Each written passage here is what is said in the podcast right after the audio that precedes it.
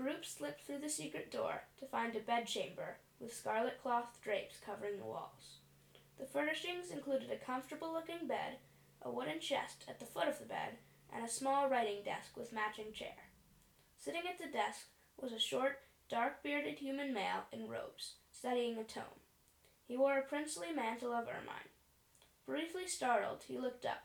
Ah, my good gentleman, please come in and join me, he said, as he grabbed the beautiful glass staff that was leaning against his chair to stand. The group began interrogating Glasstaff as he tapped his staff on the floor and suggested that they put that nasty business behind them, trying to assure them that he could explain everything and that they should have a seat and make themselves comfortable. After some back and forth with the group, Ivor eventually attacked him, but his blades bounced off Glasstaff's magical shield. Still trying to calm the group down, Glasstaff confirmed his identity as Iarno Albrek and a member of the Lord's Alliance. Attilius cast magic missile at Iarno, but his missiles fizzled as they hit Iarno's shield. Iarno cast Hold Person on Ivor, and again suggested that they relax, suggesting that there was no need to resort to violence. However, Ivor's will was unwavering. Iarno then cast Hold Person on Attilius, who found himself held fast, but only briefly. With Lathander's guidance, Turnham tried to take the staff from Iarno's hand, but found himself paralyzed by Iarno's hold person. Ivor, Pippin, and Lee kept up their attacks, but struggled to get through Iarno's shield. Turnham freed himself of Iarno's hold as Lee finally struck Iarno with an arrow. Glasstaff decided to make one more attempt, noting that Mala had left the door open and he could see his way to Misty Step out of danger. He decided to cast Charm Person on Lee, who was drawing an arrow. Lee suggested that they should all relax and talk this out like friends. The rest of the group was only momentarily puzzled.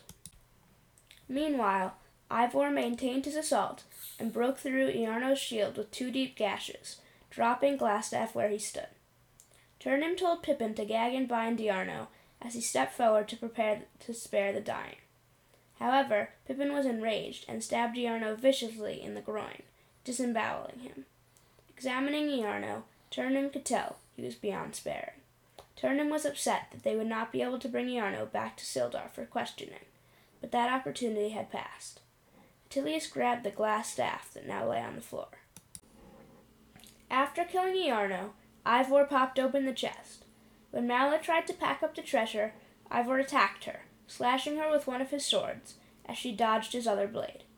Turnham, Lee, and Attilius all jumped in to intervene, yelling at Ivor to stop. Ivor was belligerent, saying she was trying to take his money. Everyone confirmed that they had all agreed previously that Mala would hold the money. Turnham scolded Ivor, saying that even if that had been the case, it was no excuse to attack Mala or anyone in the group. Finally, Ivor backed down. Mala packed up the treasure, giving Attilius a wand and a jar of spell components. Attilius investigated the neatly stacked papers and notes on Iarno's desk. Most consisted of orders to apothecaries and alchemists for materials. Among the paperwork, they found a letter signed with the black spider's symbol. Lord Albrek, my spies of Neverwinter tell me that strangers are due to arrive in Phandalin. They could be working for the dwarves. Capture them if you can, kill them if you must, but don't allow them to upset our plans. See that any dwarven maps in their possession are delivered to me with haste. I'm counting on you, Iarno. Do not disappoint me. After completing a thorough search of the room, the group listened at the door across the room. They heard faint bubbling and dripping sounds. Entering, they found what appeared to be a wizard's workshop, with a large work table, set up with alembics, retorts, distillation coils, and other alchemical devices, all of it stewing and bubbling away. Bookshelves were crowded with sheets of parchment and strange looking tomes. As Attilius began to examine the alchemical mixtures on the work table, it became apparent to him that Iarno must have been trying to brew potions of invisibility, but appeared to have been unsuccessful. He then moved on to the bookshelves and investigated the books and notes scattered around the room. Found basic texts on alchemy and a tome written in Dwarvish, which Turnham was able to translate. While translating, Turnham also found a note in the book and in order to seal this pact, did the dawn god, Lathander, bestow upon the gathered folk of Phandelver, a great boon, the Mace Lightbringer, Hammer of the Dawn. With it would the Forge of Spells be defended against all ill. Confident that they had searched the workshop completely, they listened at the door in the south wall. Hearing nothing, they went through to find themselves in a narrow corridor at the bottom of a flight of stairs, across from another door. Through the door, they could hear the sounds of talking and movement. After confirming that the stairs led up to the crevice chamber, they burst through the door. Inside, they saw several worn tables and chairs scattered around a large room. Wooden benches were drawn up against walls decorated with draperies of brown and red, and several ale kegs were propped up and tapped. Four surprised but tough looking humans, wearing scarlet cloaks, were gathered around one of the tables. A stack of coins and trinkets were heaped upon the table between them. Turanim immediately began shouting to the Red Brands to lay down their weapons, and that they come in peace. The Red Brands, obviously intoxicated, attacked, but the group finished them quickly. Malice shoveled the valuables from the table into her sack. Pippin listened at the door in the south wall. Hearing nothing, they opened it and passed into a fifteen foot corridor.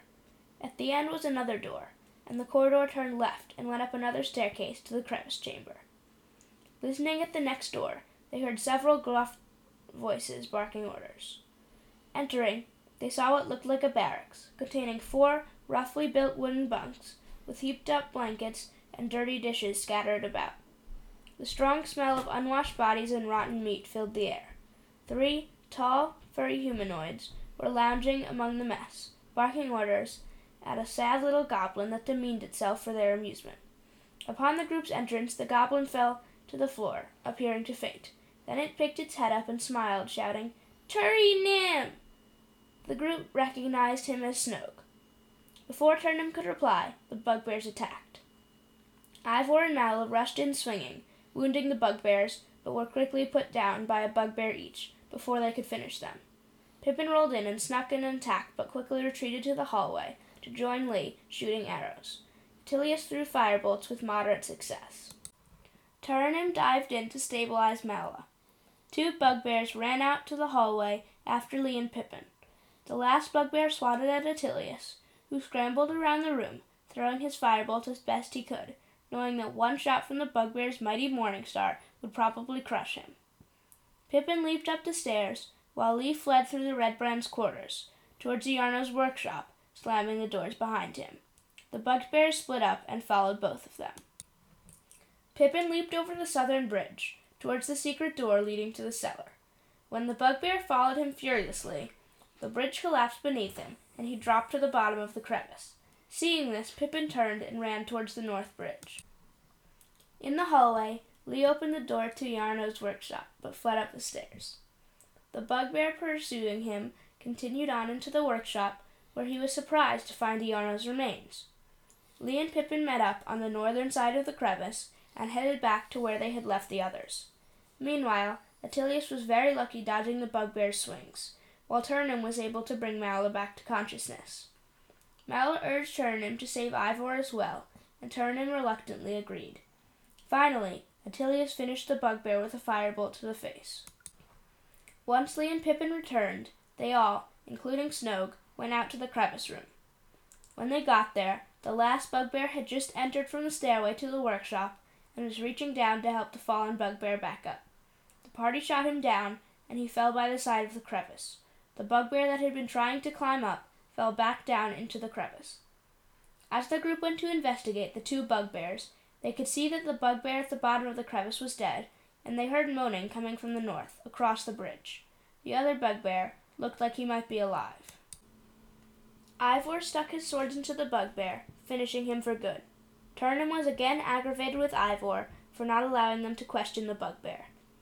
Turnham and Attilius went to investigate the moaning. They found a red brand crawling towards them. Help me, he pleaded. Who are you? Turnham asked. My name is Franz. You tried to kill us. We are guarding the prisoners. You killed my partner. After some debate, Turnham bandaged Franz and promised to bring him back to town.